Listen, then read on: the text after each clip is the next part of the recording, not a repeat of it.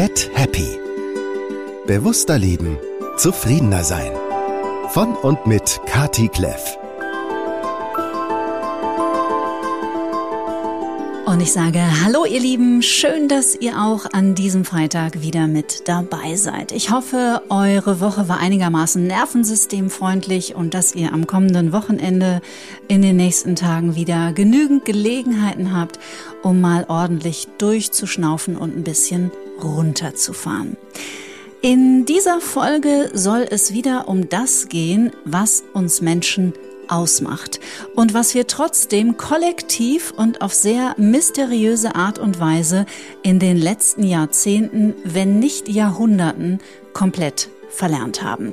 Oder vielleicht haben wir es auch nie gelernt. Es ist auf jeden Fall höchste Zeit für eine Nachhilfestunde in Sachen Fühlen. Am liebsten wäre es uns, wenn wir nur die hübschen, die komfortablen, die wohligen Gefühle empfinden würden, was wie Liebe und Freude und Ekstase und Glückseligkeit. Aber ihr wisst es selbst, so ist das Leben nicht und auch nicht der Mensch. Wenn wir ganz werden wollen als Menschen, müssen, und normalerweise bin ich sparsam mit diesem Wort, aber in diesem Fall kann ich es nicht vermeiden, müssen wir lernen, auch die unkomfortablen Gefühle zu integrieren. Die Angst, die Scham, die Traurigkeit, die Wut. Alles, was wir nicht fühlen wollen, weil wir es vielleicht nie gelernt haben oder weil es uns in unseren ersten Lebensjahren komplett überflutet hat. Das Schöne, es ist nie zu spät, ihr Lieben. Und ich freue mich sehr, dass ich in der kommenden Stunde mit meinem Gast tiefer in dieses Thema einsteigen kann. Fühl dich ganz heißt das neue und wirklich phänomenale Buch von Lukas Klaschinski, den die meisten von euch natürlich kennen werden. Zum Beispiel an der Seite von Stefanie Stahl im Podcast So bin ich eben, wobei er mittlerweile unglaubliche fünf Podcasts in die Welt trägt. Und bei dem, was er sonst noch so alles macht, unterstelle ich ihm, sein Tag hat sechsunddreißig Stunden. Lukas ist Psychologe, Autor, Podcaster und Moderator und ein wunderbarer Nachhilfelehrer in Sachen Fühlen. Abgesehen davon ist er auch noch Verhaltens- und Kommunikationstrainer und Hypnotherapeut, und er macht viele mutige und wie ich finde auch manchmal ziemlich verrückte Sachen. Und Vater einer kleinen Tochter ist er auch noch. Meine Güte. Lukas, ich grüße dich. Hallo, schön, dass ich hier sein kann. So wunderbar, dass du da bist, weil ich glaube, du machst uns mit diesem Gespräch ein echtes Geschenk, genauso wie mit deinem Buch. Ich muss dir diese Frage zum Einstieg stellen. Wie fühlst du dich? Äh, tatsächlich ziemlich erleichtert. Irgendwie hatte ich heute einen coolen Tag. Ich habe lustige Gespräche geführt. Das Team ist gerade total gut drauf. Dann kommt man so in seine Firma und dann lachen alle und man macht so ein paar Witze. Äh, später, also heute hat meine Tochter Geburtstag, das heißt, ich arbeite heute nicht lang, sondern fahre da gleich hin, mhm. verbringe mit ihr den Geburtstag. Schön. Darauf freue ich mich auch. Ähm, also passieren heute viele Sachen, die mir ein sehr angenehmes Gefühl bereiten. Mhm. Und ich nehme an, die Gespräche, die du mit den Menschen rund um dein Buch führst, die sind auch eine wahre Ressourcendusche für dich. Ja, total, ne? Auf dem Weg, wenn man so ein Buch schreibt, also vor allem geht es mir so, ich teile ja sehr, sehr intime Momente in meinem Leben und ich mache das, weil ich möchte, dass die Menschen eine Fläche haben, um sich selber in ihren Erlebnissen wiederfinden zu können, ne? Und auch die Momente, die schambehaftet sind, und darum muss ich auch von eigenen schambehafteten Momenten erzählen, eigenen Momenten, wo ich Angst hatte, eigenen Momenten, wo ich Ohnmacht gefühlt habe, und das sind natürlich Momente, die lösen auch in mir ein unangenehmes Gefühl aus, diese zu teilen und dann ein angenehmes Feedback zu kriegen und zu merken, okay, das kommt gut an, ist für mich ein richtig schönes Erlebnis und äh, ja, das, das passiert gerade, also ich bin sehr happy. Du, man sitzt da in seinem dunklen Kämmerchen, du kennst es ja als Autorin und weißt gar nicht, ne, die Gedanken, die du dir machst. Klar, du arbeitest wissenschaftlich und holst die Forschung ran, aber du musst es ja so umsetzen und übersetzen, damit es so richtig zugänglich ist, damit es für jeden erfahrbar ist und damit es auch emotional erfahrbar ist. Und das war, ist mir so wichtig, ne? Nicht ein Sachbuch zu machen, wo man denkt, so, ja, habe ich jetzt alles verstanden, wunderbar, kann ich wieder mhm. zuklappen, sondern ich fühle das und in meinem Fühlen verändert sich was durchs Lesen. Und das war die Riesenaufgabe für mich, Und ich hoffe, das ist mir geglückt. Und das ist genau das, was dein Buch so berührend macht, weil du dich berührbar zeigst. Also natürlich ist da jede Menge Wissenschaft drin. Ich meine, du bist Psychologe, du bist exzellent ausgebildet. Du äh, zitierst viele, viele Studien. Aber vor allem zeigst du dich als nahbarer Mensch und als der Mensch, der selber erfahren und erlebt und gefühlt hat, worüber er da schreibt. Und ich habe die Erfahrung gemacht, weil ich ja ein ähnliches Buch geschrieben habe, wenn auch völlig anders, also aufgrund meiner Geschichte, dass das, was das mit den Menschen macht, also sich darin wiederzufinden in diesen Geschichten, das hat eine Heilkraft, die ist wirklich umwerfend. Hm. Ja, und Geschichten sind ganz, ganz wichtig, ne? Mhm. Weil Geschichten spinnen sich ja die ganze Zeit auch in unserem System und in unserem Kopf. Und in dem Moment, wo ich in eine Geschichte von jemand anderen abtauchen kann, reflektiere ich nicht nur meine Geschichte, sondern es eröffnet sich eine neue Möglichkeit von, wie könnte diese Geschichte in mir auch ausgehen. Mhm. Das heißt, ich kann einen Weg rausfinden ganz häufig. Und wenn man überlegt, wie therapeutische Arbeit eigentlich begonnen hat, dann ganz viel über Geschichten erzählen. Mhm. Und ähm, ich vielleicht ein Therapeut im weitesten Sinne, ne? Nicht so, wie wir ihn hier in unserer westlichen Welt erfassen würden. Ich war mal vor Jahren auf Grönland und da war ein Schamane, der hat ähm, dort gelebt und der wurde dort geboren und hat mit seinem Stamm dort auch so kleine Reisen angeboten. Man hat da im UNESCO-Weltkulturerbe im Zelt übernachtet.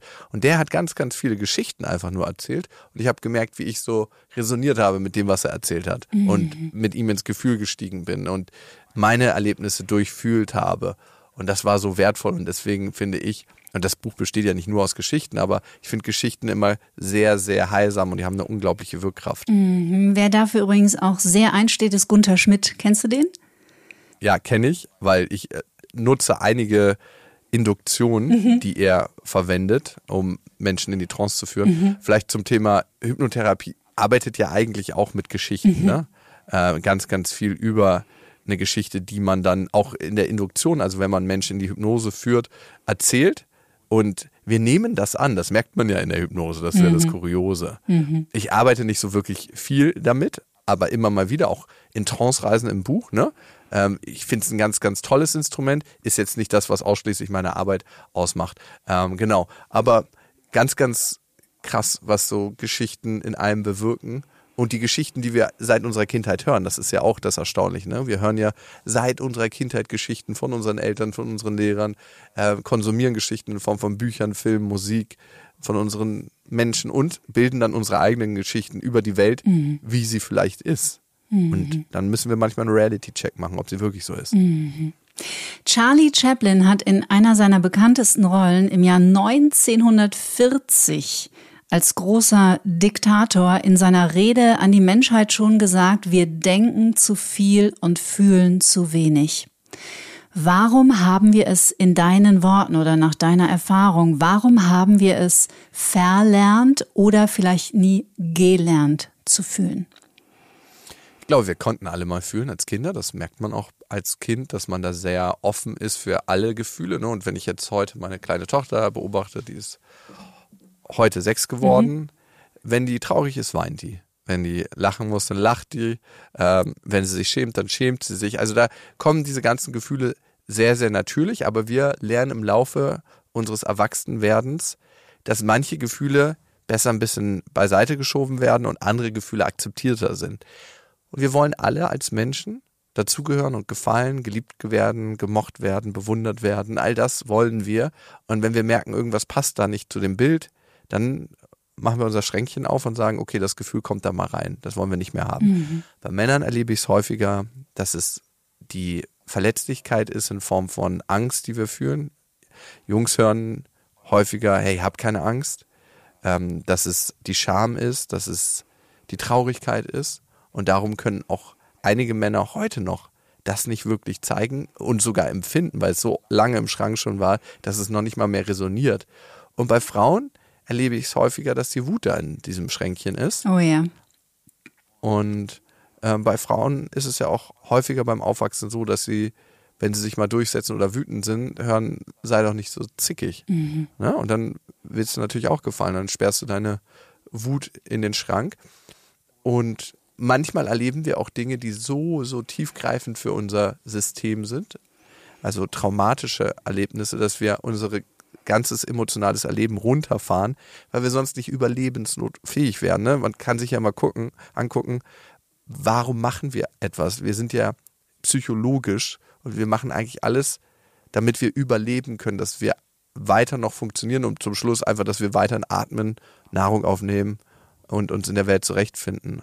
Und manchmal sind diese Gefühle, die wir erleben würden durch ein bestimmtes Ereignis, so massiv, dass unser ganzes System runterfährt und wir wie betäubt danach durch die Welt gehen. Und das nennen wir dann Trauma. Mhm, ganz genau. Also so belastend diese Abspaltung oder diese Dissoziation dann später im Erwachsenenleben sein kann, umso genial ja die Intelligenz, die dahinter steckt, wenn wir noch klein mhm. sind. Ne? Also wie uns unser eigener Organismus davor schützt. Unbedingt. Und was noch dazu beiträgt, wie wir Gefühle verlernen, sind natürlich große Weltkriege. Menschen, die mhm. in Kriegen sind, sind, egal auf welcher Seite sie sind, sehr traumatisiert in den meisten Fällen. Ne? Und wenn wir uns die deutsche Geschichte angucken, dann haben wir zwei Weltkriege mit unglaublichen Morden und Taten, die eigentlich schwer zu verkraften sind, wenn bis gar nicht. Und da fährt das emotionale Erleben natürlich automatisch runter bei diesen Menschen. Und diese Menschen kriegen dann wieder Kinder, erziehen die Kinder. Und wir gucken uns ja auch bei unseren Eltern ab. Mhm. Wie gehen die mit Gefühlen um? Wie gehen die mit ihrer Traurigkeit um? Wenn ich das nie sehe, wenn ich immer von einem Stein erzogen werde, dann denke ich mir, ja, das ist richtig, dieser Stein zu sein. Und diese Kinder kriegen dann auch wieder Kinder. Und here we are, sind wir schon in unserer Generation. Und es gilt, diese emotionale Zwangsjacke, wie ich es nenne, abzulegen und gefühlsbereiter zu werden. Das ist ein Wort, das habe ich von dir gelernt in den letzten zwei Wochen, als ich mich auf unser Gespräch vorbereitet habe. Gefühlsbereitschaft. Was für ein geniales Wort.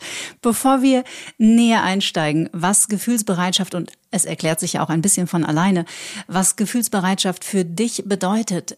Wann war der Moment in deinem ganz persönlichen Leben, wo dir klar wurde, krass, ich bin von ganz, ganz vielen essentiellen Gefühlen, die mich als Mensch ausmachen, total abgeschnitten? Oder war das ein fortschreitender Prozess? Also ich würde sagen, ich hatte schon immer eine leise Ahnung, aber wie das so ist bei unangenehmen Themen, den weicht man ja manchmal ganz gerne aus. Was? Und denkt so, ach, das Leben funktioniert doch. Wer macht irgendwie denn so läuft was? Doch alles ganz. Ja, es soll so Menschen geben, ich hörte davon, einer wohnt in Berlin. Und äh, es gab tatsächlich eine sehr einschneidende Situation in meinem Leben. Und zwar war ich vor ein bisschen mehr als einem Jahr mhm. in Südafrika Kiteboarden. Und ich bin nicht so ein sonderlich guter Kiter, deswegen hatte ich mir einen Lehrer genommen. Das war ein sehr windiger Tag, ein sehr welliger Tag an einem der besten Kitespots der Welt.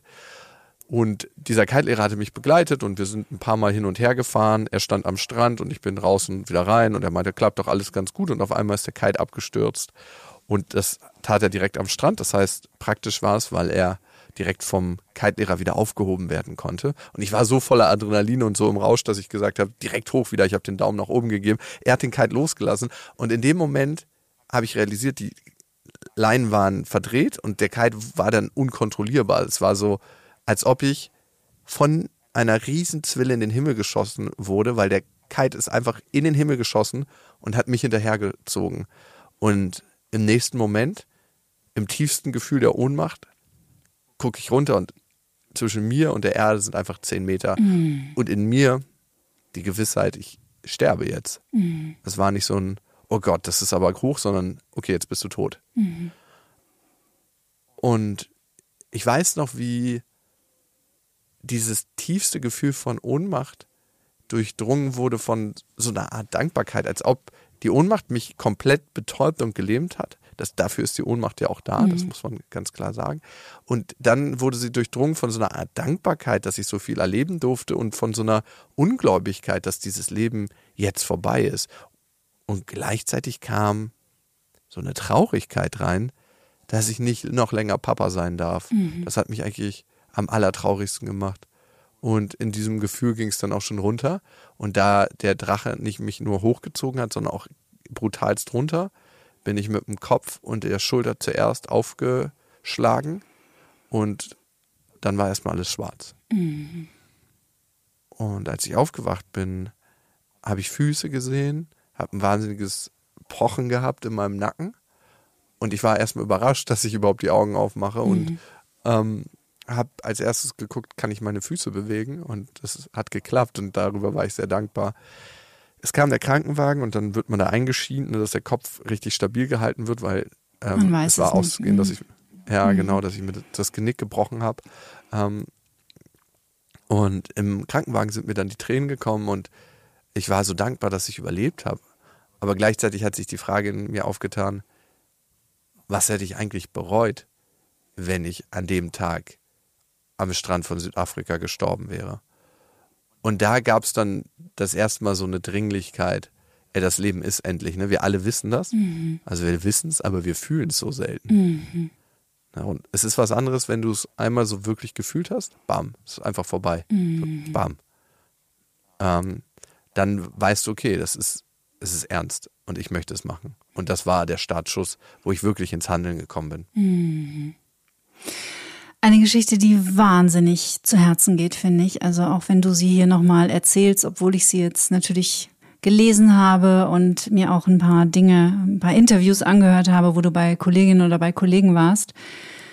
Also sprich, in diesem Nahtoderlebnis wirklich konfrontiert zu werden mit den großen Gefühlen auch deiner Kindheit, denn du hast auch als Kind äh, sehr traumatische Erlebnisse gehabt, die auch vor allem mit Ohnmacht zu tun hatten.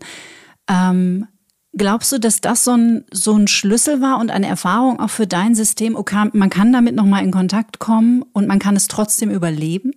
Wie erklärst du dir das, wenn man es überhaupt erklären kann?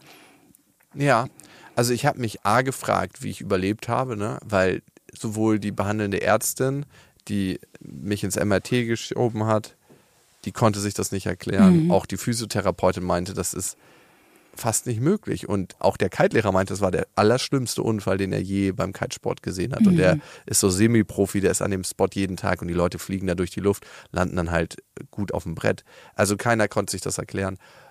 Für mich hat es einfach diese Dringlichkeit geschaffen, ich möchte jetzt daran, ne? Die Ahnung war schon die ganze Zeit da. Aber die Dringlichkeit, hey, was zählt denn in meinem Leben? Nämlich die Beziehung zu meiner Tochter, die Menschen, die ich getroffen habe. Mhm. Wie intensiv war ich denn mit denen in Beziehung?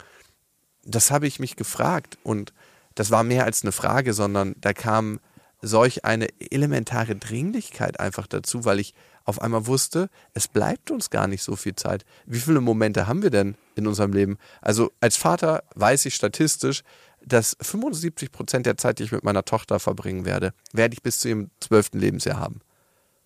Mhm. fünfundsiebzig Prozent. Danach kommen nur noch fünfundzwanzig Prozent. Mhm. Aber das ist eine erstaunliche Zahl. Aber wenn du die das erste Mal fühlst und merkst so, es ist so wenig Zeit eigentlich und ich möchte diese Zeit gestalten und möchte dahin zu diesem Thema, glaube ich, schafft es eine ganz andere Bereitschaft, eine Dringlichkeit. Man spricht in der Psychologie ja oft von Leidensdruck, aber ich möchte eher sprechen von so einem Wunschdruck, vielleicht so. Mhm.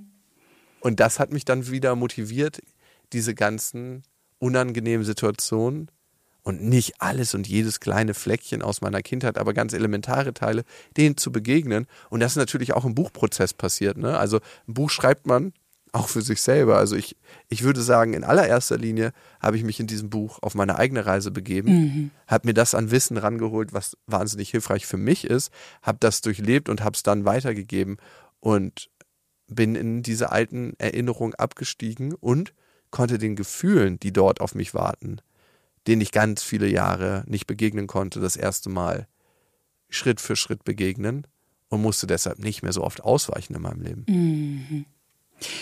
Ich glaube, dass mich dein Buch auch deswegen so berührt hat, weil ich ja auch so eine Traumaaktivistin bin. Ich versuche ja auch, äh, wann immer es geht, dieses Wissen über Trauma, das Verständnis von Traumadynamiken und das Verständnis und das Begreifen von diesen abgespaltenen Gefühlen und Emotionen mehr in die Welt zu tragen. Und ich würde dich bitten, mal ein bisschen in deinen Worten darüber zu sprechen, warum, und ich möchte hier Freud auf gar keinen Fall irgendwie ans Bein äh, pinkeln, aber wieso wir über so viele Jahre in der Psychoanalyse oder auch in der klassischen Gesprächstherapie immer wieder Nicht warum wir denn, sondern wir haben den Körper natürlich immer außen vor gelassen. Aber ein Gefühl und eine Emotion ist ja verknüpft mit einem Körperempfinden. Mhm. Und in deinen Worten, warum ist es so essentiell, dass wir auch mit dem Körper wieder in Kontakt kommen und mit diesen Körperempfindungen, die mit Gefühlen zusammen verbunden sind? Also ich glaube eh an ein sehr holistisches Bild von Psychologie, Psychotherapie, Körperarbeit ja. oder ähm, mentaler Gesundheit, ne? Dass ähm, all unsere Sinneswahrnehmung, unser Körper, unser Denken, unser Fühlen mit inkludiert werden muss. Körper, Geist und Seele, wir trennen das immer so in Worte, aber das ist ja eigentlich ein zusammenhängendes Konstrukt oder lebendes Wesen oder intelligentes Wesen, wie auch immer man das bezeichnen mag. Ein Superorganismus, ne? Ein Superorganismus, ne? Wir ja. finden immer so kleine Schubladen als Menschen, um das rein zu kategorisieren, um damit besser umgehen zu können, aber es ist nicht trennbar und deswegen können wir uns mal angucken, Gefühle, wie zeigen die sich denn eigentlich? In erster Linie zeigt sich ein Gefühl auf einer körperlichen Ebene, ne? Und das merken wir ja ganz stark, wenn wir Angst empfinden, dann haben wir vielleicht mal so eine Enge im Hals, einen Druck auf den Schultern, dann ist der ganze Körper so angespannt und es ist wie so ein Kribbeln im Bauch, so ein Unwohlsein, so ein, so ein, so ein Rumoren. Dann haben wir die Freude. Da ist es auf, jedem, auf einmal so, als ob jemand uns anhebt. Dieser kurze Moment, bevor uns unsere Eltern auf den Arm genommen haben, so ist ja eigentlich die Freude, so was Leichtes, Kribbeliges, was wir haben wollen. Es ist, als ob wir in ein sprudeliges Bad springen und das spüren wir im ganzen Körper, als ob jemand Sekt in uns gießt. Dann haben wir die Ohnmacht. Die Ohnmacht ist so, als ob wir rückwärts mhm. in ein dunkles, schwarzes Loch kippen und dort für immer fallen. Und es gibt keinen Boden. Und es gibt nur diese unendliche Leere und Dunkelheit. Und wir können strampeln und uns bewegen, aber wir wissen, dass es eh nichts bringt. Und deswegen bleiben wir in dieser Starre. Das ist die Ohnmacht. Mhm. Und wir merken das eben körperlich, das, was ich gerade beschrieben habe. Und wenn wir keinen Zugang zu unserem Körper haben, zu unseren körperlichen Empfindungen, und damit meine ich einen ganz, ganz klassischen Kontakt, wenn ich nicht weiß, wenn mhm. ich mal kurz innehalte und sage, ah, ich mache kurz die Augen zu, wie fühle ich mich denn gerade? Und ich spüre, ah, mein Bauch ist ein bisschen straffer als sonst. Meine Schultern fühlen sich irgendwie so ein bisschen angespannt an. Meine Füße kribbeln, die fühlen sich ganz leicht an. Ähm, wenn ich das nicht habe, kann ich eigentlich nicht die Brücke zu meinen Gefühlen bauen, weil ich das gar nicht so richtig wahrnehme. Deswegen finde ich, es ist auch ein ganz, ganz wertvoller Schritt, einen neuen Kontakt oder seinen Körperkontakt wieder zu gewinnen. Und darum funktioniert ja auch Traumatherapie viel auch über Körperarbeit. Mhm. Ja, also wer sich dafür interessiert, Peter Levine, Somatic Experiencing, also eine ganz wunderbare Methode und natürlich auch sehr traumasensitiv. Ich kenne übrigens auch viele Menschen, weil ich ja auch in der Anmoderation so über die die Klassiker gesprochen habe, ne, die Scham, die Ohnmacht, die Schuld, auch ein sehr belastendes Gefühl für uns als Erwachsene oder eben die Wut, die Traurigkeit. Ich kenne allerdings auch Menschen, die ähm, erlauben sich nicht Freude zu empfinden, weil sie vielleicht in der Kindheit die Erfahrung gemacht haben, dass auf Freude sowieso Enttäuschung folgt oder Bestrafung, weil sie dann zu laut waren als Kinder oder was auch immer. Also auch das ist, ähm, ist ja sehr individuell, ne? Wovor Menschen sich so fürchten. Ja, klar. Es gibt Menschen, die sagen, lieber enttäuscht leben, als enttäuscht zu werden. Also die sperren mhm. das in sich ein und äh, sind sehr, sehr pessimistisch in ihrer Art und Weise durchs Leben zu gehen und haben sehr niedrige Erwartungen. Aber was sie dann natürlich vergessen ist, dass sie eigentlich die ganze Zeit enttäuscht durchs Leben gehen, ne? Und, und mhm. auch wenig die Qualität von Vorfreude erfahren.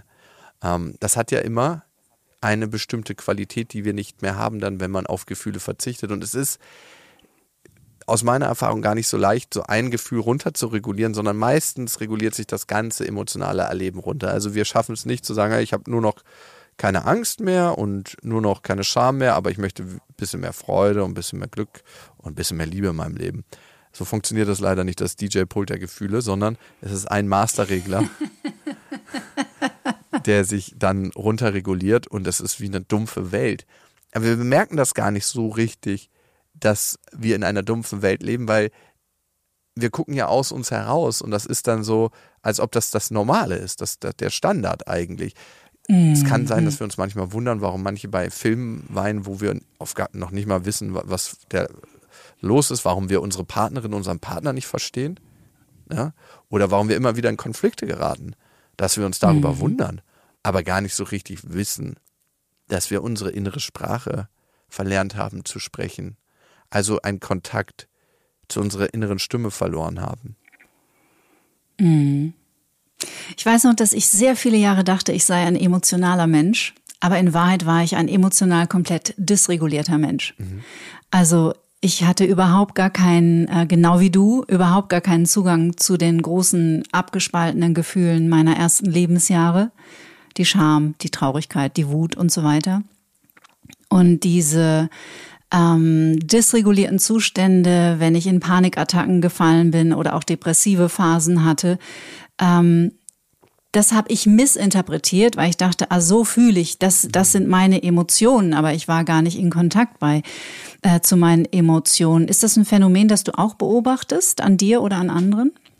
Ja, also ne, das System sucht sich ja auch immer seinen Weg und ähm, wenn wir unsere Gefühle nicht fühlen, dann können sie uns auch keine wirklichen Hinweise geben. Und ich mache das mal an einem Beispiel der Erschöpfungsdepression fest, also das, was wir mhm. gerne als Burnout klassifizieren, ne? Und sagen, hey, das hört sich ein bisschen cooler an. Das heißt nämlich, dass ich zu viel gearbeitet habe und deswegen fährt mein System runter. Aber warum passiert das ganz häufig? Weil wir eben auf unsere Signale nicht hören. Wir hören nicht auf unser Erschöpftsein, wir hören nicht auf unsere Grenzen, wir hören manchmal auch nicht auf unsere Wut, sondern irgendwann ist das System so überdreht, dass der Körper sagen muss, und hier sind wir wieder bei psychologisch und unserem intelligenten System, ich muss in einen tiefen Schlaf, in Deep Rest, sagen ja auch manche zu Depression, ähm, fahren, damit sich alles wieder erholen kann. Und wenn ich dann wieder hochfahre und immer noch nicht gelernt habe oder den Weg zurück zu meinen Gefühlen finde, dann kann sich das natürlich immer wieder ereignen. Und das finde ich so spannend. Und klar, wenn man sich mal unsere Welt anguckt, die Depressionsraten haben sich seit Corona in Deutschland verdoppelt. Ja. Das ist Ja. die Volkskrankheit geworden. Das ist crazy. Ja. Also äh, haben wir ein Thema mit Fühlen? Auf alle Fälle haben wir ein Thema mit Fühlen. Und natürlich mhm. kommen auch noch andere Faktoren mit rein, wie zum Beispiel soziale Isolation. Wir brauchen Mitgefühl mit uns, aber auch mit anderen, dass wir uns verbinden wollen. So sind wir Menschen gemacht. Dieses, was ich ja manchmal höre, du musst dich nur selbst lieben, dann ist alles okay. Ich glaube, wir, ja, genau. wir wollen als Menschen auch von anderen geliebt werden und das ist ein elementares Bedürfnis. Also darum geht es einfach, die Beziehung zu sich aufzubauen und zu anderen Menschen. Was mich total berührt hat in deinem Buch ist, ich glaube, da schreibst du sogar relativ am Anfang das erste Mal, dass du durch die Integration deiner Gefühle ähm, eine ganz andere Lebendigkeit erfährst in der Gegenwart. Dein Leben ist lebendiger geworden und auch das kann ich aus eigener Erfahrung nur zu hundert Prozent unterschreiben. Wie meinst du das? Wie ist dein Leben lebendiger geworden? Ich würde sagen, dass ich ein Leben gelebt habe, das ich bei mehr Männern sehe als bei Frauen, nämlich diese klassischen Fußballemotionen eher erlebt habe, ne? Dass ich ähm, recht guten Kontakt mit meiner Freude hatte und auch sehr euphorisch war und einen recht äh, guten Kontakt mit meiner Wut und die ist auch häufiger mal hochgekommen in Situationen, wo es eigentlich überhaupt nicht gepasst hat. Wozu ich überhaupt keine Verbindung hatte, war, ich nenne es heute zusammengefasst meine Verletzlichkeit, also das heißt meine Scham, meine Traurigkeit, meine Angst. Ähm, ich war jemand, der zu sich selber eher gesagt hat, hab keine Angst, anstatt Angst kann da sein, kannst du es trotzdem mhm. mit deiner Angst machen. Und dementsprechend habe ich die Welt nicht in ihrer vollen Breite erlebt, sondern nur sehr zweidimensional und das auch eben abgedämpft. Und in dem Moment, wo ich diese anderen Gefühle angefangen habe, in mein Leben zu holen, habe ich Dinge erlebt, wo ich dachte so, wow, das ist ja eine Qualität, die habe ich vorher verpasst, weil ich blind dafür mhm. war. Ich nenne dir ein Beispiel. In dem Buch klingt das so, als ob mein Opa gestorben ist. Er lebt zum Glück noch, aber er liegt im Sterben. Und mhm. ähm, heute kann ich oben an sein Bett gehen und er liegt da zerzottelt äh, mit seinem Bart und äh, die Haare schon länger nicht mehr geschnitten. Sein Gebiss ist raus, deswegen verstehen wir, also verstehe ich ihn manchmal nicht ganz so gut, aber einigermaßen, er gibt sich Mühe und dann braucht es gar nicht so viel. Ich setze mich dann zu ihm ans Bett, nehme ihm seine Hand und guck einfach, was dann in dem Moment passiert. Und häufig werde ich traurig und dann fließen mir die Tränen und ich gucke ihn einfach nur an und ähm, wir haben diesen Moment. Und ich hätte nie früher meine Traurigkeit zugelassen, weil das war so ein unangenehmes Gefühl und das hatte ich seit Jahren nicht mehr mm. gefühlt. Aber was schafft die Traurigkeit eigentlich?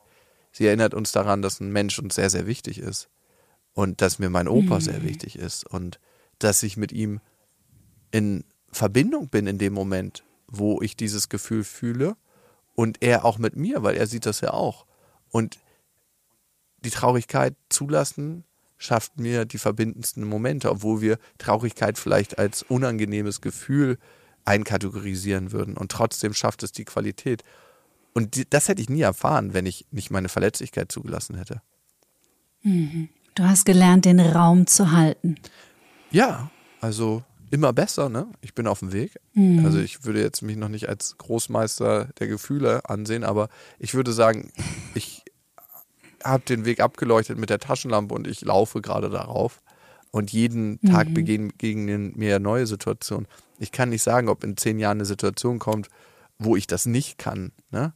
Aber im Moment mhm. gelingt es mir immer besser und das ist so faszinierend für mich zu sehen. Mhm. Ich weiß noch den Erleuchtungsmoment in meiner Traumatherapie im letzten und siebten Jahr, als ich endlich verstand, ähm, aufgrund einer wirklich sehr, sehr guten Therapeutin, ähm, aber ich habe lange gebraucht, um das zu verstehen, dass es nicht darum geht, dass ich mir so einen Erleuchtungszustand ähm, erarbeite und dann dieses ganze unkomfortable Zeug, das ich nicht wollte, einfach nie wieder fühlen werde. Mhm. Also das heißt, ich lebe dann auf so einer fluffigen Wolke von Dankbarkeit, Liebe und Freude und in meinem Leben gibt es nie wieder Traurigkeit und nie wieder Scham. Und meine Therapeutin mich, ich habe diese Geschichte in diesem Podcast schon sehr, sehr oft erzählt, bitte verzeiht mir das, weil Lukas kennt sie noch nicht. Und äh, ich hatte ein ganz beschissenes Wochenende und ähm, war echt so in, in alten Zuständen, die ich lange nicht mehr gefühlt und, und durchlebt hatte. Und dann war ich sehr frustriert und sehr ärgerlich und ähm, habe dann in der Therapiesitzung gesagt, Mann, und dann... dann verstehe ich das nicht und, und ähm, dass das schon wieder passiert ist und wann werde ich das endlich los? Mhm. Und sie schaut mich wirklich an, als hätte ich den Verstand verloren. Und sie sagt, du wirst das nicht los, du lernst damit zu leben. Mhm. Und in diesem Moment fiel in mir ein, ein gigantischer Groschen, dass es überhaupt nicht darum geht, äh, Stichwort toxische Positivität, du kannst dir dein Leben schön denken und dann ist alles nur noch toll und du reitest auf Einhörnern über den Regenbogen, sondern das Ganzwerden bedeutet, mit all dem, was uns als Menschen ausmacht, zu leben und mit diesen Gefühlen zu sein. Mhm. Du nickst schon. Ja, also als ich das das erste Mal gehört habe und nicht wirklich in meinem System abspeichern konnte, was damit gemeint ist, sondern gehört habe, dachte ich mir mhm. so, A, glaube ich nicht, stimmt nicht und B, oh, wie ernüchternd. Dann muss ich mit dem ganzen Scheiß mhm. immer sein und umgehen können und bla bla bla. Sehr, sehr frustrierend war das für mich. Als ich dann angefangen habe, wirklich mit meinen Gefühlen zu arbeiten, zu sein, mit ihnen umzugehen, habe ich gemerkt, was ist damit eigentlich gemeint? Denn erst, glaube ich, wenn man es dann in der Praxis umsetzt, versteht man oder erfüllt das auf einer tieferen Ebene. Und dann geht auch der Druck da ein bisschen raus, dass das so erschütternd ist, sondern es ist einfach etwas Natürliches, mit dem wir alle Menschen auf dieser Welt vereint zu tun haben. Nämlich mit unseren Gefühlen, mhm. mit unseren alten Erinnerungen umzugehen, mit den jetzigen. Und mit jedem, mit jeder Begegnung, wo wir wirklich offen damit umgehen, nimmt auch die Bedrohlichkeit ab. Das heißt, es wird leichter. Es ist nicht, dass wir das vergessen, ja. dass das passiert ist, sondern wir können dann viel besser damit umgehen. Ich beschreibe es so ein bisschen so, als ob das erste Mal auf den Berg steigen kann wahnsinnig anstrengend sein. Aber wenn wir die Route das zweite, dritte oder vierte Mal gegangen sind, dann wissen wir, aha, okay, da müssen wir so und so laufen und wir lernen es ein bisschen besser kennen und wir werden auch fitter in Anführungsstrichen. Das heißt nicht, dass wir mal auf neue Hügel klettern müssen, aber wir werden einfach zu Bergsteigern unseres eigenen emotionalen Erlebens und können besser damit umgehen. Ich finde auch, dass erste Mal ist das schwerste Mal. Also diese Hürde, das erste Mal zu überwinden und und wenn wir dann feststellen und auch der das System, das Körpersystem feststellt, ähm, man überlebt es, mhm. dann wird es leichter. Und ich finde auch noch einen Aspekt total wichtig, ähm, der mir noch einfällt zu der Geschichte, die du mit deinem Großvater gerade erzählt hast, was wir auch immer völlig vergessen. Es ist ja auch angemessen, darüber traurig zu sein. Ja. Und, und diese, diese Traurigkeit, die wir dann wegdrücken oder dieses Gefühl von auch Überforderung oder man empfindet es als unangenehm, man weiß nicht so richtig, was man sagen soll. Oder ja auch häufig die, die Traurigkeit von Freunden konnte ich auch lange Zeit nicht, nicht, nicht gut haben. Also entweder ich habe eine Lösung angeboten, also ich habe ein emotionales Bedürfnis mit einer rationalen Ähm, mit einer mit einer rationalen Idee beantwortet oder es war mir unangenehm. Und auch das, das zu begreifen, dass es in so einer Situation angemessen ist, mit jemandem traurig zu sein, auch das finde ich extrem wichtig, das zu lernen und da mal drüber zu reflektieren. Ja, und die Forschung zeigt, die zufriedensten Menschen, und es geht nicht darum, immer glücklich zu sein, sondern die zufriedensten und erfülltesten Menschen der Welt, die sind mit den Emotionen, die für die Situation angemessen ist, weil das gibt einem auch am Ende, wenn man das mal macht, das Gefühl von, ja, passt hier eigentlich alles gerade.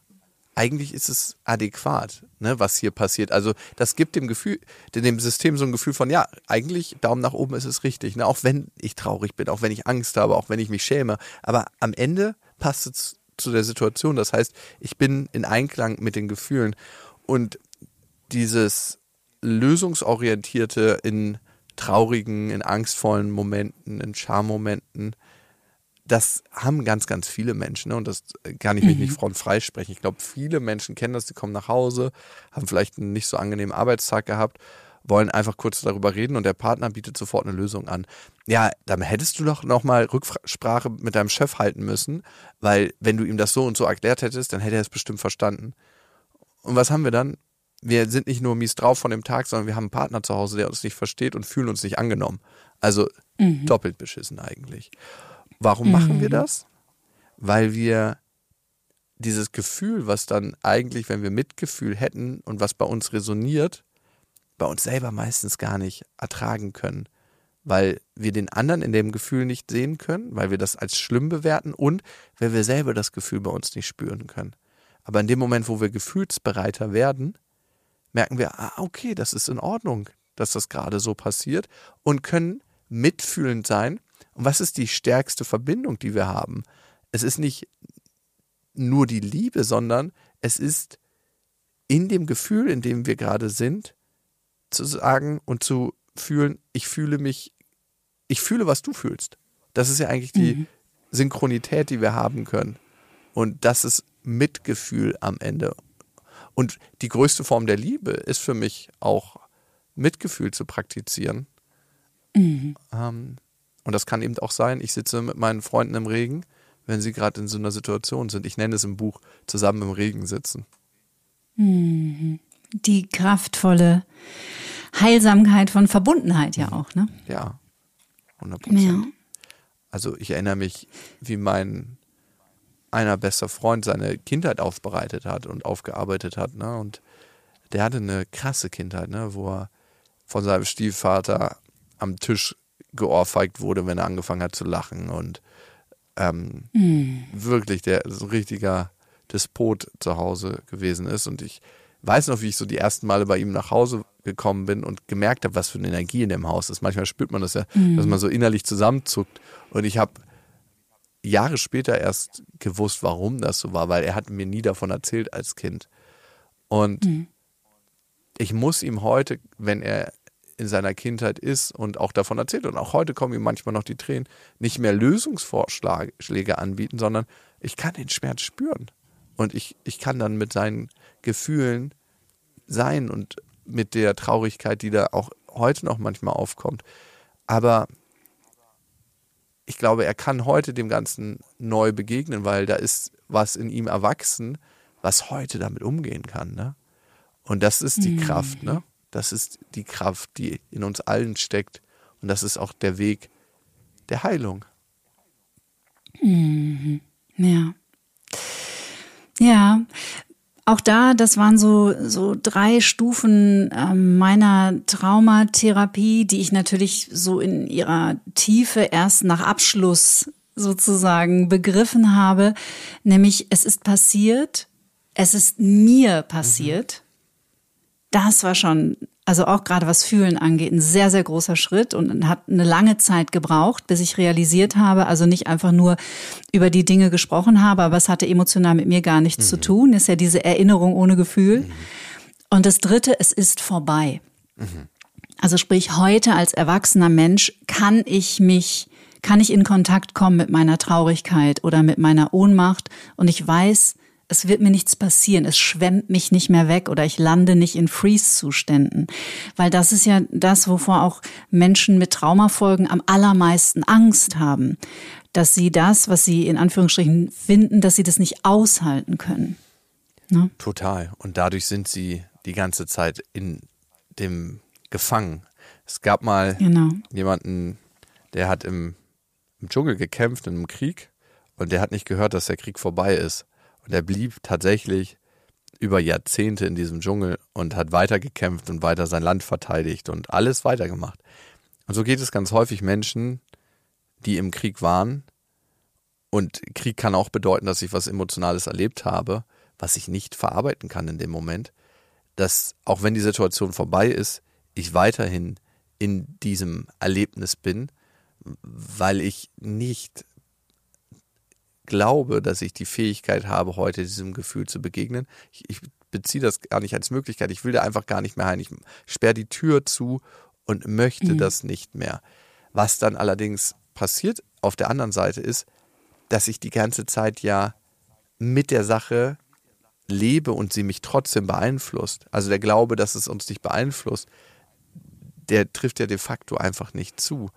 Ich habe solch krasse Traumata schon in Gesprächen erlebt, die erst Jahre später aufgearbeitet wurden. Und manchmal, muss man auch sagen, brauchen Dinge auch eine Zeit, ne? Und ein Erwachsenwerden. Ja. Und dann ist es reif, zu der Zeit daran zu arbeiten. Aber ich glaube, die meisten Menschen spüren schon relativ genau, wann ist es eigentlich Zeit, sich auf den Weg zu machen und bin ich heute dafür bereit. Da gibt es so eine, ja, ich weiß nicht, wie ich es beschreiben soll, aber es gibt ja etwas, was über unseren Gefühlen oder was unsere Gefühle wahrnehmen kann, wie so ein Gewahrsein oder ein Bewusstsein. Und ich glaube, wir sind sehr, sehr schlau, auch in unserem System zu wissen, wann, ab wann wir uns auf den Weg machen können. Hm. Ich habe mal gehört, zwischen vierzig und fünfzig erwischt es jeden. Also du warst auf jeden Fall früher dran. Oder knapp an der vierzig, ne? Ja, ich, äh, ein Jahr davor. Also jetzt ja. äh, bin ich vierzig. Ähm, gut, ne? Ich Ich glaube, viele Menschen hadern auch so ein bisschen mit sich und sagen, bin ich überhaupt traumatisiert? Das war ja gar nicht so schlimm. Mhm. Ähm, andere erleben viel, viel schlimmere Sachen. Es gibt Menschen, die sind gerade aktuell im Krieg. Und dann gibt es Menschen, die Missbrauch erlebt haben und die dann irgendwie Hungersnöte erlebt haben. Das war ja eigentlich alles gar nicht so schlimm. Ist der Klassiker, ne? Ist der Klassiker und den höre ich mhm. immer und immer und immer wieder. Das heißt, man spielt eigentlich seine eigenen Erlebnisse, die einen beeinflusst haben, runter. Und das kann natürlich eine Strategie davon sein, das dann nicht irgendwie aufzuarbeiten und denen nicht begegnen zu müssen, weil man denkt, oh, ist ja eigentlich gar nichts. Aber man hat manchmal erst eine Vorstellung davon, wie sehr es einen beeinflusst hat, wenn man damit in Kontakt gekommen ist. Und ich kann dir ein Beispiel machen, ich kann dir zehn Beispiele machen. Ne? Ähm, ich wurde als Kind mal sehr, sehr intensiv über eine Stunde von einem Freund von meiner Mutter in den Schwitzkasten genommen. Meine Mutter mhm. kam irgendwann in den Raum und er hat richtig schon geschwitzt. Also ich wusste auch, warum das Schwitzkasten heißt. Ich habe mich gewehrt und, und bin da natürlich nicht rausgekommen. Ich war sieben Jahre wahrscheinlich so, ein kleines Kind und hatte nicht genug Kraft, um mich gegen eins Komma fünfundachtzig Meter Typen zu wehren. Ähm, und meine Mutter hat sich die Situation nur kurz angeguckt und ist ohne Kommentar wieder rausgegangen. Und das hat mir das tiefste Gefühl der Ohnmacht gegeben, des Zurückgelassenseins als kleiner Junge, als kleines Kind verlässt du dich ja unglaublich auf deine Eltern und wenn sie in entscheidenden Situationen nicht da sind, ähm, dann kriegst du das Gefühl, ey, ich bin ja auf mich allein gestellt, ich muss hier alleine überleben. Und mhm. das hat sich so tief in mir eingepflanzt, dass ich eigentlich nie wieder jemanden so richtig an mich rangelassen habe. Ne? Und das sind ein paar solcher Situationen passiert, wo ich dachte so, wow, okay. Also ich habe es nicht bewusst gedacht. Ne? Ein Kind denkt ja nicht bewusst, ah, ich bin jetzt hier auf mich allein gestellt. Sondern es ist einfach so, du, du weißt das auf einmal. Es ist so, als ob sich eine Tapete in deinem Leben wechselt. Und du weißt auf einmal, okay, das ist jetzt der blaue Raum der Einsamkeit, in dem bin ich jetzt mhm. drin. Und hier muss ich überleben. Und ich habe erst Jahre später verstanden, was da passiert ist und wie es auch mein Leben danach beeinflusst hat, ne? Um ein paar Sachen zu nennen. Ich bin wahnsinnig aggressiv geworden, wenn mir männliche Autoritätspersonen zu nahe gekommen sind in Form von Polizei, Grenzbeamten, Leute im Club. Warum bin ich so aggressiv geworden? Weil ich nie wieder in diesem Schwitzkasten sein wollte. Mhm. Dabei war ich, dadurch, dass ich es nicht aufgearbeitet habe, dadurch, dass ich mir dem nicht bewusst war, die ganze Zeit im Schwitzkasten dieser Erinnerung. Und mhm. ich habe auch ganz viele Sachen gemacht, wo ich wüsste, nicht wüsste, ob ich die heute nochmal machen würde. Ich, ich bin Ringer geworden auf Leistungssportebene. Ne? Also mich könnte heute, würde ich sagen, nicht so schnell mehr jemand in den Schwitzkasten nehmen. War das eine ganz freiwillige Entscheidung? Oder inwiefern spielt meine Historie damit rein? Ne? Hat dein Unterbewusstsein gesagt, das passiert dir nie wieder. Ja, und ich meine, es entstehen ja auch Qualitäten aus solchen Situationen. Absolut. Ne? Extreme Kompetenzen. Ja, also ich bin froh darüber, ja. dass ich mich körperlich verteidigen kann. Ne? Das hat mir in manchen Situationen schon äh, total geholfen in meinem Leben. Ne? Gerade auf Reisen oder ich, ich würde auch behaupten, ähm, jemand spürt, jemand anderem, das erlebe ich zumindest im Kampfsport, wenn da jemand ist, wo du sagst, okay, Ähm, hier übertrete ich lieber nicht die Grenze. Das heißt nicht, dass ich irgendwie so ein Tyrann bin oder so, aber das ist gar nichts, was du sagen musst. Ne? Das ist ganz natürlich, wenn du deine innere Grenze auch kennst und wenn du auch gut in Kontakt mit deiner Wut bist. Ähm, und ich würde sagen, dass ich heute ein sehr selbstständiger Mensch geworden bin, auch durch dieses Gefühl aus meiner Kindheit, ich muss das alleine schaffen und dadurch habe mhm. ich natürlich auch das Erlebnis gemacht. Ich schaffe ganz viele Dinge alleine. Mhm. Ja, und das ist diese große Intelligenz und die große Kompetenz dahinter und gleichzeitig das Dilemma, ähm, ja mhm. ganz klassisch auch so bei Komplextrauma oder ähm, Traumafolgen, wenn wir die Erfahrung machen, da ist niemand, der mir hilft, da ist niemand, den ich bitten kann, da ist niemand, der für mich da ist, dann werde ich halt auch so ein Einzelkämpfer und jemand, der sich vielleicht mit Beziehung schwer tut. Also können wir uns die Hände reichen, wir zwei. Ja. Wobei ich, ich, ich, ich lerne, es ist ganz schön. Ich mache korrigierende Erfahrungen, die berühmten ja. korrigierenden Erfahrungen. Das ist ja. schon sehr, sehr heilsam. Total. Ja. Ne? Und wenn du dich erstmal vergraben hast in deinem blauen Raum, wo eigentlich keiner rein darf oder wo du auch gar keine Tür zu hast, dann werden ja. Beziehungen ja schwer, ne? Weil Beziehung hat ja auch immer was mit, ich mache mich auf, ich mache mich verwundbar, ich zeige Dinge, die ich eigentlich nicht gerne zeigen würde, oder du bist so weit davon entfernt, dass dein ganzes System sagt, ich will nie wieder so verletzt werden, wie ich mal verletzt wurde. Und ich mache mhm. alles dafür, dass das nicht passiert. In Form von, ich suche mir Beziehungspartner, mit denen ich überhaupt gar keine Bindung eingehen kann. Ne? So nämlich. Ja. So, genau. Ähm, die sind die spannendsten für mich. Also die sind ja. ganz, ganz interessant. Und die oder, ungefährlichsten übrigens auch. Ja, ja, ganz ungefährlich. Also, ja, und vor allem verifizieren wir immer unser Weltbild, was in uns abgespeichert ist. Ja, stimmt. Also ja. Beziehungen klappen ja auch nicht so richtig. Oder ich gehe selber immer auf Abstand und gehe in die Beziehung ein. Ich suche mir manchmal auch Beziehungspartner, wo es möglich wäre, aber bin dann gar nicht bei der Sache, ne? Und zeige mich nicht verletzlich.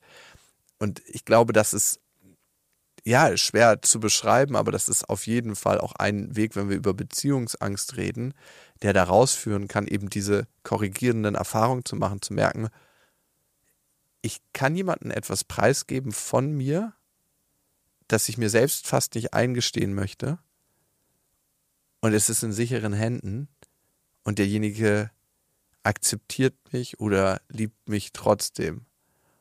Und dann wird das Stück für Stück als neue Wahrheit dazugenommen, dass das eben auch möglich ist. Hm, ja. Dieses Gespräch erhebt natürlich keinen Anspruch auf Vollständigkeit und im besten Fall, und das würde ich euch sehr empfehlen, lest ihr das Buch von Lukas Klaschinski. Aber ich möchte natürlich ähm, hier unbedingt auch was Ressourcenreiches in die Welt schicken mit dir, weil du ja nicht nur einfach über deine Geschichte... Re- oh, ich möchte eigentlich ehrlich gesagt vorher noch, darf ich noch kurz nach dem Dunkelretreat ja. fragen? Da habe ich wirklich mal kurz geschluckt, weil ich habe davon in den letzten zwei Jahren... Ich glaube, in Berlin ist das gerade ein rechter Trend, da kann man das machen. In München ist da nicht so der Hotspot dafür. Ähm... Du warst in der totalen Dunkelheit. Da kriege ich schon jetzt Schnappatmung, wenn ich nur daran denke. Aber das war auf deiner Reise auch tatsächlich ein relativ wichtiger Meilenstein. Magst du uns, bevor wir dann auch über die wertvollen, tollen Inspirationen und Impulse noch sprechen, die du in deinem Buch ja auch mitgibst den Menschen, aber über das Dunkelretreat würde ich gerne noch mehr erfahren. Ja, also ich...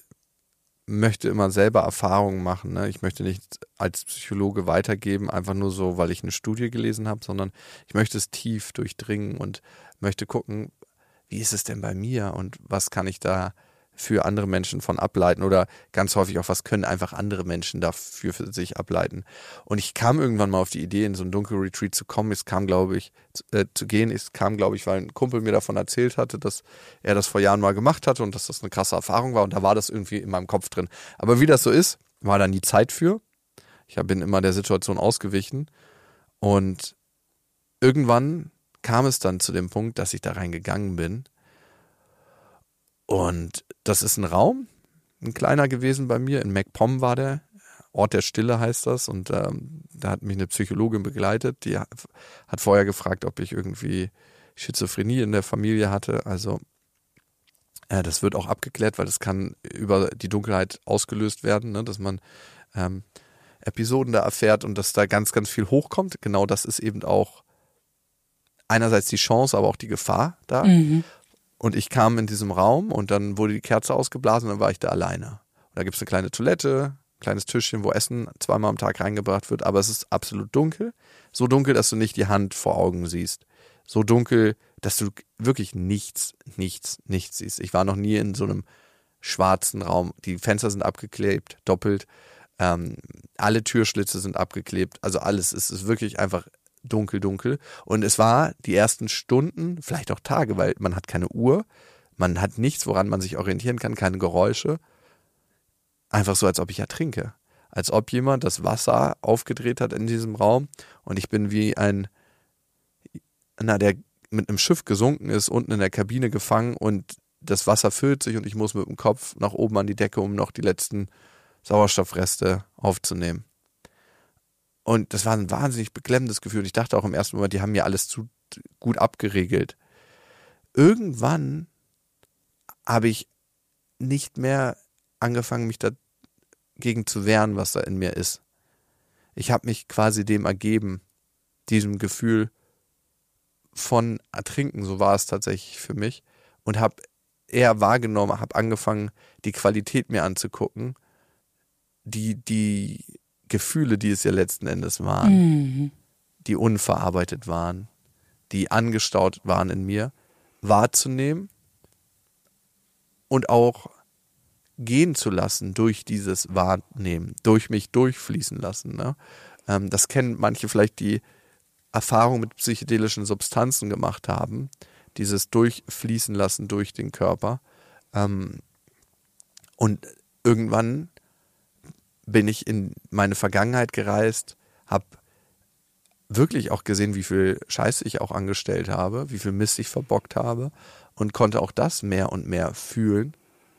Äh, ganz häufig ist da auch ein Schmerz, wenn man den bei anderen auslöst, der auf einen selber wartet, ne? Mhm. In dem Moment, wo man die Situation annimmt. Und das verändert letzten Endes, ne?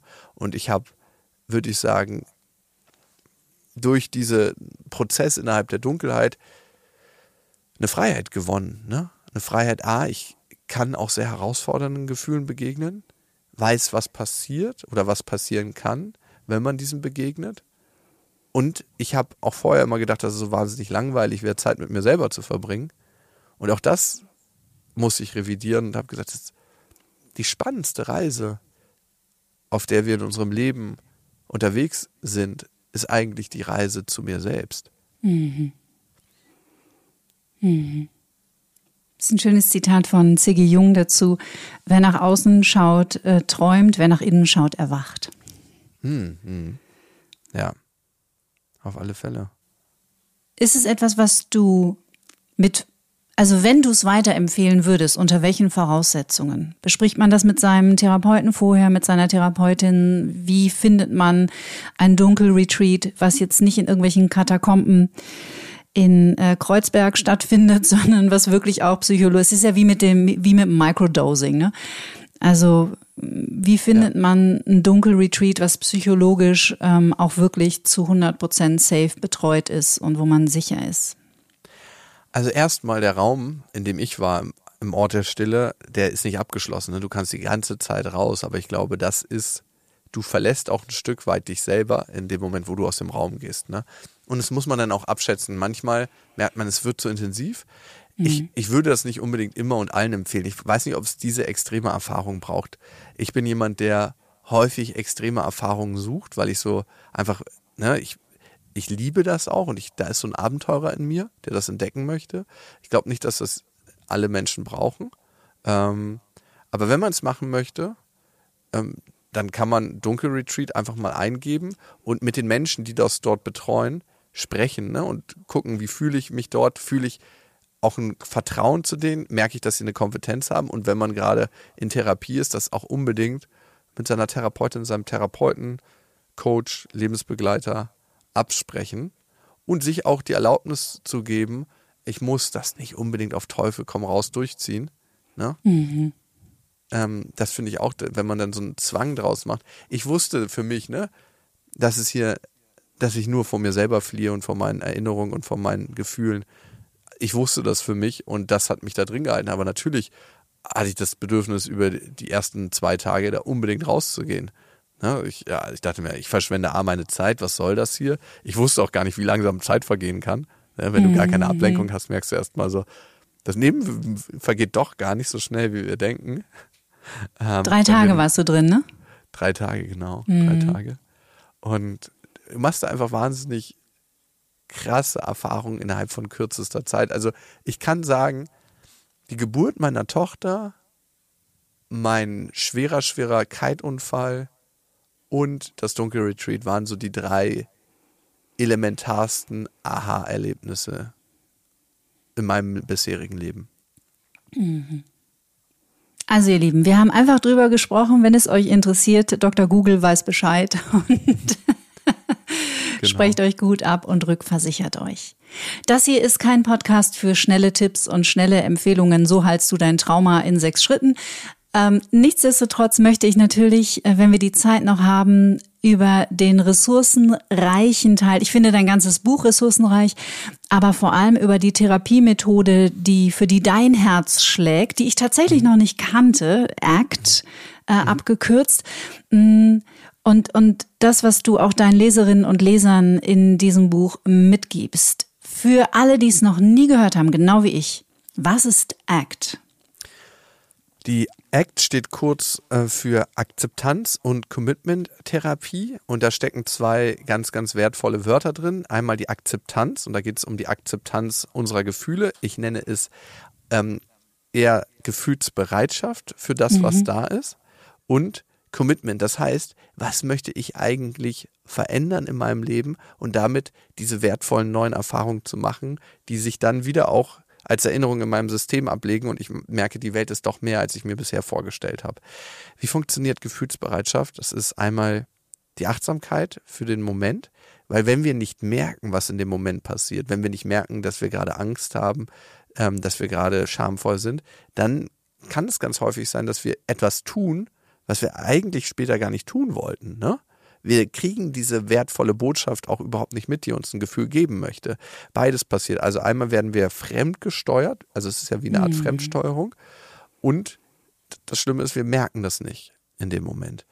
Und das Zweite ist, wie wir gefühlsbereit werden, ist über unsere Akzeptanz. Also diese körperliche Empfindung in erster Linie, die da stattfindet, können wir uns die angucken, wie eine Forscherin, wie ein Forscher, der einfach nur etwas beobachtet, was er eigentlich zum ersten Mal erlebt.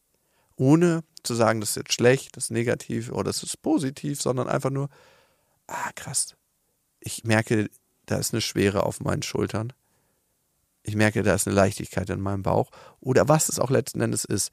Und wenn wir diese zwei Komponenten haben von Gefühlsbereitschaft, erst dann ist es uns möglich, eine Entscheidung für uns zu treffen, wie wir uns verhalten möchten. Möchten wir dieses Meeting nicht machen, weil wir Angst haben, vor unseren Kollegen zu reden? Möchten wir unserem Partner nicht sagen, was uns wirklich bedeutet, weil wir so voller Scham sind? Was es auch immer ist. Wir brauchen unsere Gefühlsbereitschaft, um den Raum zwischen Reiz und Reaktion, den Viktor Frankl ja so schön be- beschreibt, zu betreten. Unsere Gefühlsbereitschaft ist der Schlüssel zu diesem Raum. Und dann, und das sind auch Werkzeuge des Lebens, die sind abgeleitet aus der ACT. Und die ACT ist nicht einfach so ein Ding, was äh, man sich mal so kurz ausgedacht hat und denkt, ja, das könnte ja ganz gut funktionieren. Die wurde in über dreitausend Studien mittlerweile erforscht und auch als wirksam erforscht und ist so ein übergreifendes Tool, und das finde ich so wertvoll, mhm. was bei Menschen mit Depressionen angewendet wird, bei Menschen mit Angststörungen, aber eben auch von der Feuerwehr, von Krankenhäusern und Spitzensportlern. Das heißt, es hilft mir in einem Zustand, wo ich am Boden bin und aber auch, wo ich ähm, ja sage, ich möchte noch bestimmte Qualitäten in mein Leben holen. Ne? Also es funktioniert auf einem ganz großen, breiten Spektrum. Das finde ich so wirkungsvoll. Ähm, Selbstmitgefühl ist ein weiteres Element, was in diesem Prozess nicht vergessen werden darf, ne? Dass ich mitfühlend mit mir und mit dem Prozess umgehe, den ich gerade durchmache. Weil seinen Gefühlen zu begegnen, das ist nicht so easy peasy, weil sonst mhm. hätten wir es ja schon vorher gemacht. Ne? Wenn das so leichter Stepptanz wäre, dann hätten wir es schon vorher gemacht. Kann ich mich in diesem Prozess so unterstützen, wie ich das bei einem guten Freund, einer guten Freundin, bei unseren eigenen Kindern machen würde? Mhm. Und ich glaube, wenn man etwas hat, wofür es wert ist, das zu tun, ne? Wenn man seine Werte im Leben herauskristallisiert hat, wenn man weiß, was ist denn das, wofür mein Leben auch steht, dann ist man auch bereit, durch bestimmte dunkle Wälder zu gehen, obwohl man Angst hat. Mhm. Und das ist auch ein elementarer Bestandteil des Buches, herauszufinden, was ist eigentlich wichtig? Also womit beschäftige ich mich die ganze Zeit, ne? Und was ist mir denn eigentlich wichtig? Weil ganz häufig gibt es da eine, eine Schere, ne? Soll's geben. Ich hörte auch davon. Auch in Berlin hier. Ja. Lukas, ich, du erwärmst mein Herz. Lass mich pathetisch enden. Ähm, ich gehe für das Gleiche los wie du. Und das ist auch, glaube ich, der Grund, warum ich äh, so berührt war von deinen Zeilen. Auch wenn ich das Buch noch nicht ganz durch habe. Und ehrlich gesagt war mir, bevor ich angefangen habe, mich auf unser Gespräch vorzubereiten, war mir gar nicht klar, was du alles Großes in die Welt trägst. Und die Welt braucht dich und Menschen wie dich.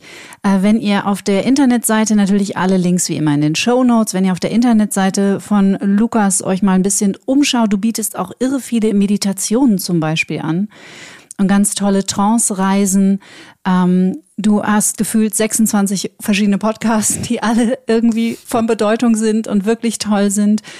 Und ich bin, du bist ein, ein Mensch, der neugierig macht und ähm, der viel zu sagen hat und viel Tolles in diese Welt trägt. Und dafür sage ich einfach von Herzen Danke. Auch, dass du dir am Tag des Geburtstags deiner Tochter, ausgerechnet auch am sechsten die Stunde Zeit genommen hast, und äh, ich wünsche dir von Herzen für deinen weiteren Weg nur das Beste. Ja, Kathi, ähm, vielen Dank für die lieben Worte. Ich, ähm, ich bin immer so am Machen und kann das manchmal gar nicht so fassen, dass das äh, für andere Menschen auch so eine Bedeutung hat. Manchmal realisiere ich das immer erst, wenn ich so ein Feedback bekomme. Also vielen Dank dafür, und ich werde mich jetzt mal aufmachen zum Geburtstag meiner Tochter und den mit ihr feiern. Darauf freue ich mich nämlich schon den ganzen Tag. Sattel das Einhorn. Alles Gute für dich. Bis dahin. Mein großer Dank gilt zum Schluss natürlich wie immer euch, ihr lieben Menschen, dass ihr diesen Podcast teilt und dass ihr diesen Podcast hört, und für euer Interesse an diesen Themen, in denen so viel Heilpotenzial für die Welt steckt. Nächsten Freitag geht es weiter, dann bleiben wir noch ein bisschen beim Thema Trauma. Ich spreche nämlich mit Julia Sam über emotionales Essen und was emotionales Essen mit dem Kind in uns und unseren vielleicht frühkindlichen traumatischen Erfahrungen zu tun hat. Ich freue mich drauf, ich freue mich auf das Gespräch und ich freue mich natürlich, dass wir verbunden sind. Und noch ein kleiner Reminder, denn am nächsten Dienstag, am siebenundzwanzigsten Februar, gibt es mein Live-Webinar rund um das Thema, wie Veränderung nachhaltig gelingen kann und warum es dafür Zeit braucht. Und natürlich jede Menge Wohlwollen und auch Geduld. Wenn ihr Lust habt, schaut in die Shownotes, da ist der Link drin, da könnt ihr euch direkt anmelden und dann sehen wir uns vielleicht schon am nächsten Dienstag im digitalen Raum. Ich freue mich drauf. Schönes Wochenende, bleibt bis dahin wie immer gesund, bleibt zuversichtlich und stets neugierig. Tschüss. Get Happy. Bewusster leben, zufriedener sein. Von und mit Kathy Kleff.